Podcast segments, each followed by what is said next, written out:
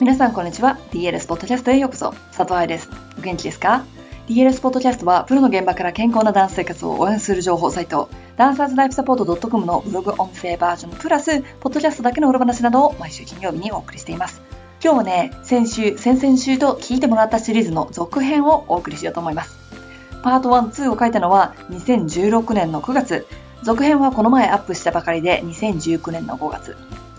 3年経ってもやっぱりレッスンのゴールはレッスンに参加することだけではなくレッスンで上達することということで本文に行きましょう。続、バレエレッスンを最大限に使ってますか？昔、バレエレッスン最大限に使ってますかという記事をパート1と2に分けて書きました。1回のレッスンをぼーっと受けるとか、下手なペテボじゃないけれど、週に5、6回レッスンを受けてるからどうするだろうと思ってる子たちに、どうやったらその1回、1時間半、4000円のレッスンを最大限に活かせるかというヒントを書いた記事です。パート1ではレッスン前にできることからバーレッスン、センターまで、パート2ではアレグロやポワントなど、今日はその続きでレッスン前後、空いてる時間にできることを集めました。2019年5月に行われた DL キズで、ああ、もったいないなと感じたことをまとめたので、子供たちでもバレエ歴が浅くポワントまでやってかなくても、怪我でアレグロができなくても考えられるポイントです。失敗しないがゴールじゃない。DLS のインスタを見ていた人はご存知のように、DLS キーズでは骨盤にペットボトルを乗せて行うエクササイズをしてました。でもね、ゴールはペットボトルを落とさないことではないんですよ。まあ、落ちない方がいいんだけど。でもペットボトルはフィードバック。嘘をつかない中立の立場のもの。特に骨盤の微妙な傾きや重心の揺れなどを察知してあなたに教えてあげるためにあるわけです。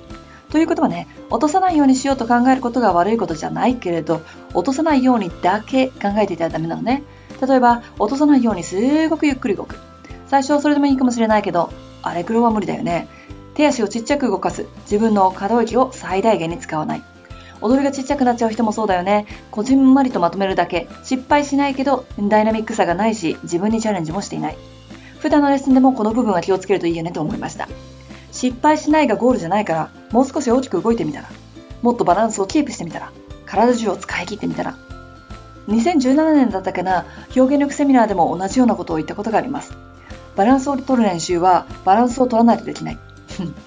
転ばないように、バレないように。バーから手を離されるんだったら、何のための練習なんだろうね。レッスンの時は失敗したところからのリカバリーまで学んでほしいんだけどさ。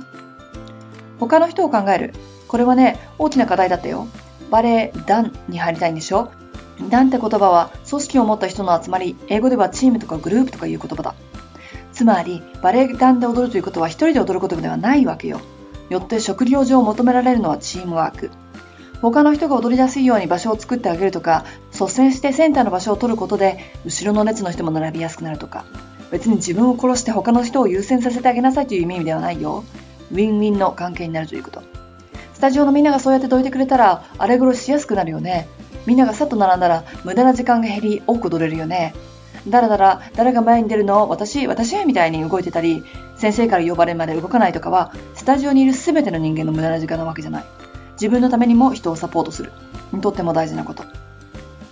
生の舞台を見る。生の舞台って別にバレエじゃなくてもいいんだけど、演劇とか宝塚とか歌舞伎とか、せっかく日本には日本特有の舞台があり、世界各国からダンサーが来てくれるわけじゃない。生の舞台を見ることで、インスピレーションやモチベーションを高めることができたら、次のレッスンの集中力も上がると思いません？イメトレにもなるし。スタンスやターンアウトワークショップの時にもお話しするのだけど、他人の下手くそな部分を見てても自分は上達にならないのよ。他の人の良いところ、ここまでしたいなと思うところ、いいねって感じたことや、やってもらって嬉しかったこと、そういうのを吸収して自分のものにすることを上達するというわけじゃない。そうしたら、どんなに小さい舞台でも選ばれた人が踊ってるということには変わりなくって、その人のいいところを探したらいいじゃない。5年しか踊ってない作品でも最低5つはいいところが見つかる。次のレッスンでその5つを自分のもののようにするように練習したらどうだろう。それとね、将来は舞台に立ってお金をもらいたいと思ってるんだったら、舞台を見に行くという習慣つけといた方がいいんじゃないでしょうか。仕事経験じゃないけどさ、いろいろと調べたらチケットが高くない個人団体の舞台もたくさんありますよ。他のスタジオの発表会とかだっていいし、歌舞伎の一幕見席でもいいわけで。予習、フィードバック。今回のスタンスターンアウトワークショップより参加者にビデオのリンクを送っています。ちゃんと見てねとメールに書いてあります。でもね、ビデオの関越数とセミナーの参加数が合わないのよ。つまり、セミナーに参加した人でビデオを見ていない人がいる。別に最後までビデオを見る必要はないんだけど、そういう人は多分予習しておいてねとメールに書いてるのも読んでないんじゃないかな。予習がされている人のフィードバックとそうでない人のフィードバックは全然内容が違います。教師講座も初めて受講した人とリピーターでは吸収が違うように。予習するということは情報が脳に入っているということ。たとえ100%分からなかったとしても、これ分かんねえなという情報だったとしても何かしら頭に入っている。脳みそはちょっとわかる言葉をキャッチしやすくできているので、例えばカフェで座ってて日本語が聞こえると思って思ったり、ざわざわしている部屋でも自分の名前は聞こえたり、そういうやつ。予習することで当日の反応が良くなり、結果、フィードバックシートに書く内容も良くなる。これを普段のレッスンで活用すると、レッスン前に前回のレッスンノートに書いた注意を読んだり、今日のレッスンゴールを決めておく。そして、レッスンの帰り道で1行でも2行でもいいからフィードバックを書いておく。それだけ。たった5分、10分のことだけど、レッスンで吸収できるものを増やしてくれます。せっかくレッスンするんだったら120%使いたいし、せっかく時間とお金をかけるんだったら上達したい。だからこそ再度レッスンの受け方を見直してみてね。